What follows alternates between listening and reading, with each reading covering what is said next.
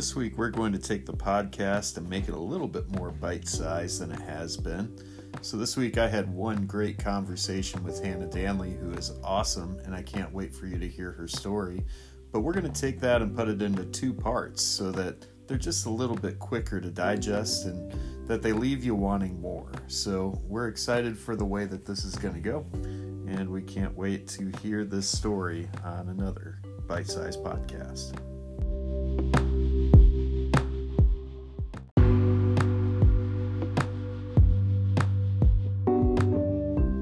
Today, my guest is Hannah Danley, and she is another senior here at Mustang Church of the Nazarene. So, Hannah, say hello to our listening Hey, audience. everybody. So, you've grown up at our church for for most of your life, I if I'm right. Is that correct? Yeah, I have. I think So- seven or eight years. So that's quite a bit of time for a 18 year old. Uh, so that means that you have to have like a ton of just different stuff that's been funny that's happened at the church over the years. So uh, why don't you share with us the funniest memory you have about growing up at our church? Um, I'm trying to think. Kids Church was awesome. I think the funniest thing though that I remember is probably in youth group, and it was it was Uh-oh. during fall retreat last year. I think it was last year. Oh, and we were doing communion and it was a great service and everybody was moved and the music was amazing. And B- and you were doing the communion and it was going so smooth and we were just you showed us how to do it and what to say. You were eating the bread and we were all watching and waiting reverently and then you started choking on it and you I've I've had a problem with communion this year. I think I actually had the same issue happen on a Sunday Oh. morning where we were doing the cracker Oh, I think I where we that. snapped the cracker and so two in a row like and they were back to back. Oh man, communion has been Yeah, pretty rough was- on me in terms of uh, logistics this year.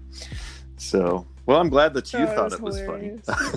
it was a little embarrassing for the youth pastor, but you know what?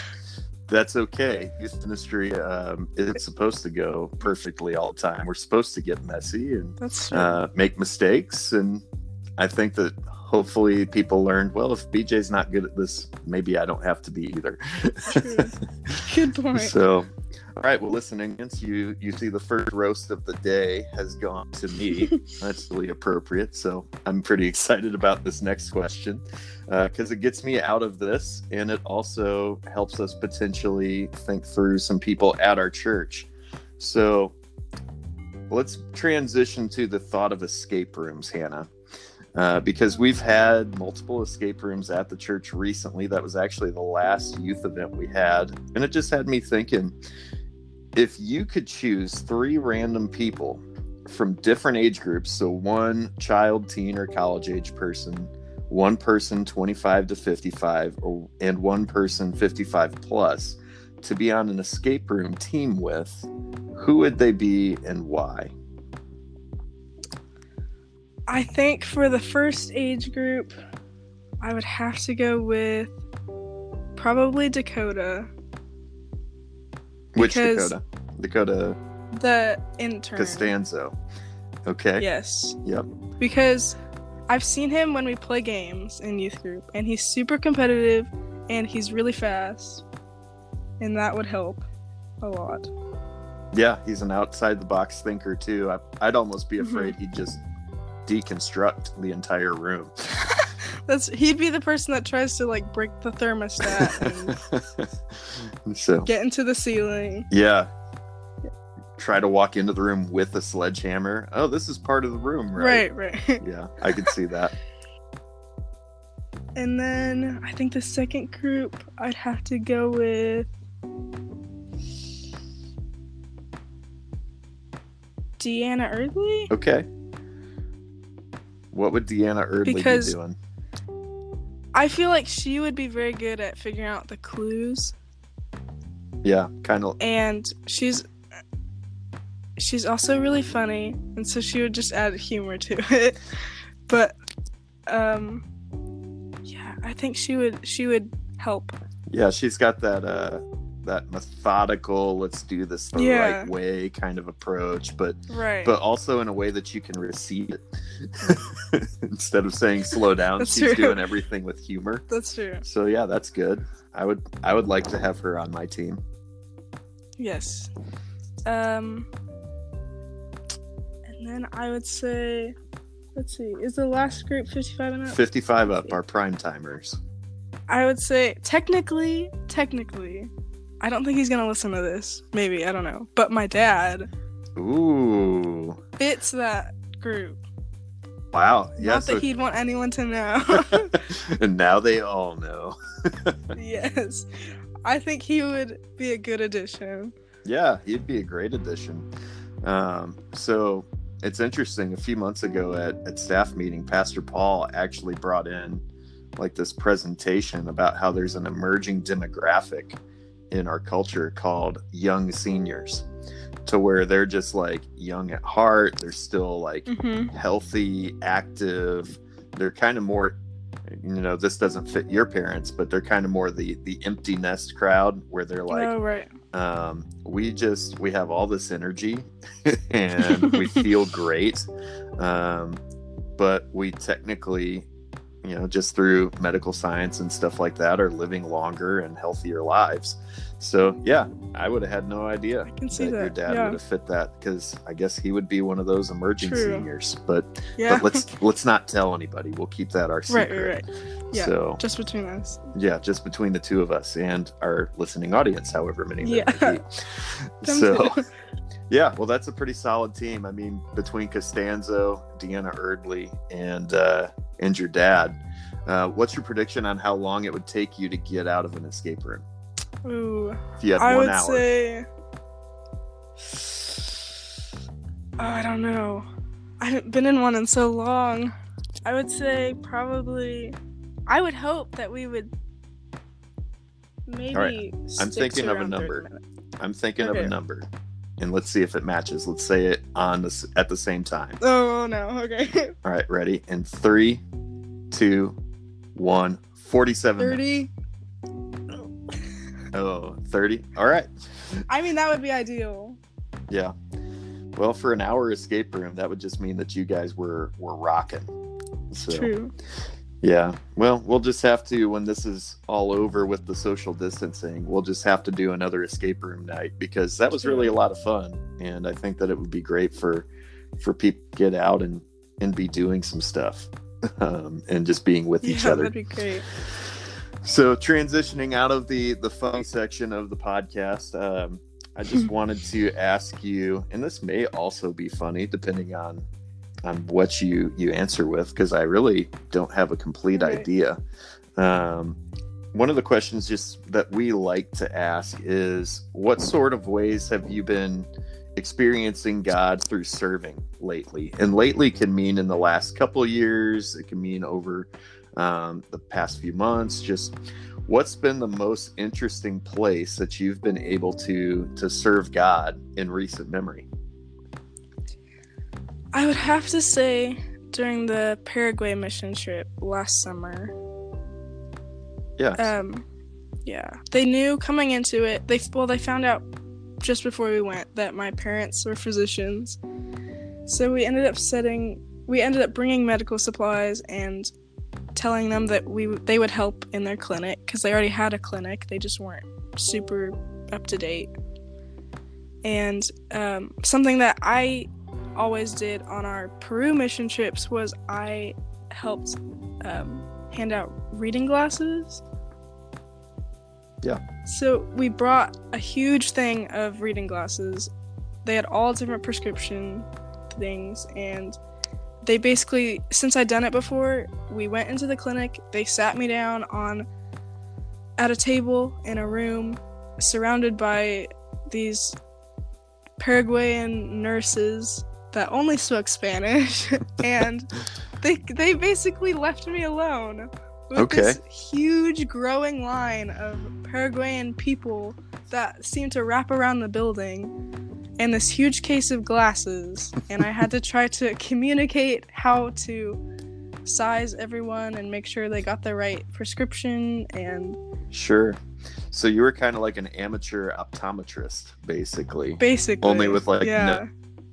So, so how did you do that? yeah. Like, like was the line any sort of rough. ordered, or was it just Yeah. like mass chaos? Or We started with having at least two people at the table, and they would come in and you would sit them down and they would try on a pair. You would kind of like guess by their age what Yeah. kind of prescription they would need, and so it was basically trial and error. And you gave them something to read in their language, and they would try on a pair of glasses, and you could usually tell pretty quickly whether they liked them or not. Yeah. And they tried to figure out which prescription fit their need and it it was interesting. man with a language barrier because i'm thinking about my trips to the optometrist and and they're like all right do you like this one better clink right. or this one how about this Yeah. so like That's yeah. was My my limit of of the Spanish that I speak is basically about glasses. like that's yeah the majority of what I know. yeah i know taco burrito Ah, um, right. Enchilada. enchilada like that's basically it uh, for me uh, i also know baño so those Oh, are the two important. things that uh, that are directly related and about the extent of my spanish knowledge so i can't begin to imagine like being a person sitting at a table with actual physical tangible hope of improving somebody's life Right. and trying to be able to communicate so which one of these things do you need Right. and, yeah. and i bet you had just all ages and all different orders Mhm. like so like you have a a seven year old one minute and then a 70 year old the next yeah. trying to stay Well, organized Yeah. The problem was there were there were a lot of the kids would come in saying that they needed reading glasses, but they just wanted glasses. sure because they're cool like Yeah. wow i have these and Or yeah or sometimes people would people would pick up a pair that they really liked yeah and it would be the same prescription of a pair that I gave them earlier and they didn't like it. But they like this one because it looks different. Even though it's the same prescription. Yeah. It's prettier. well and we do the same thing in america like uh, they sell the frameless glasses like i'll, I'll be Oh, honest yeah. um, I was I was honestly considering buying the Edith glasses uh, after Spider Man came out. Cool. So for those of you who don't know what that is, that's the glasses that Tony Stark wore and then handed off to Peter Parker in uh, Spider Man Far From Home. Not not a spoiler, uh, but uh, if you haven't seen that, both Hannah and I are comic book nerds, True. and uh, that was a pretty great movie. So you should definitely listen or watch that, listening audience. Definitely, so- yeah. So yeah, anything else stick out to you about Paraguay? Like, what did God teach you while you were there? Um, I think one of the main things that stuck out was the fact that you obviously go to a country like that with a group like that with an intention of serving them and providing their needs and meeting their needs and helping. But what ends up happening is that you do do those things. You help them and, and provide for their needs in ways that they can't. But they end up giving you a lot back Yeah, they i mean they were people that really didn't have a lot by our standards and they were opening their hands willingly and helping us even though they didn't have to and giving a lot back to us spiritually and emotionally even though we were there to serve them yeah. No, I mean, there's something about giving back that always gives you at least double what you definitely what you start with. Um, Yeah. You know, that's one of the reasons why our church is so adamant on continuing to do different mission trips because, you know, just getting outside of yourself, whether you go to a place like Paraguay, I know that we're looking at going to Africa next summer. Mhm. Uh, fingers crossed, all things go well with that. Um, and then even other things, like I remember a couple summers ago, we went to Carnegie, and like the Carnegie Church of the Nazarene out there just had a ton of just grunt work that it was really hard to get people to to commit the time to. We showed up with a bus full of teens and knocked it out, and like yeah poor Pastor Rachel was just like crying ugly tears, like, "Oh my gosh, I can't believe you guys scraped the wall paint off." I've been waiting years for that. So Yeah, um, that's awesome. it's amazing that these little things, little sacrifices that are seemingly in- insignificant really can be physical, tangible hope for people. Mhm. And I think that we're just craving that, especially in times like they are right now, where yeah. there's just a lot of uncertainty going on in the world. We look to people who can bring just the, the theologian Walter Brueggemann calls it a word from elsewhere or a word outside of the current narrative that shows God's face into uh, reality in a way that maybe we haven't been able to see because we've just been so preoccupied with the narrative around us. Or as we've been saying in youth this this year as the algorithm is blinding us from the good news uh, with just the the things that people are concerned with. So uh, we hope that we get to continue being a way that the algorithm and providing light into people's news feeds and stuff like that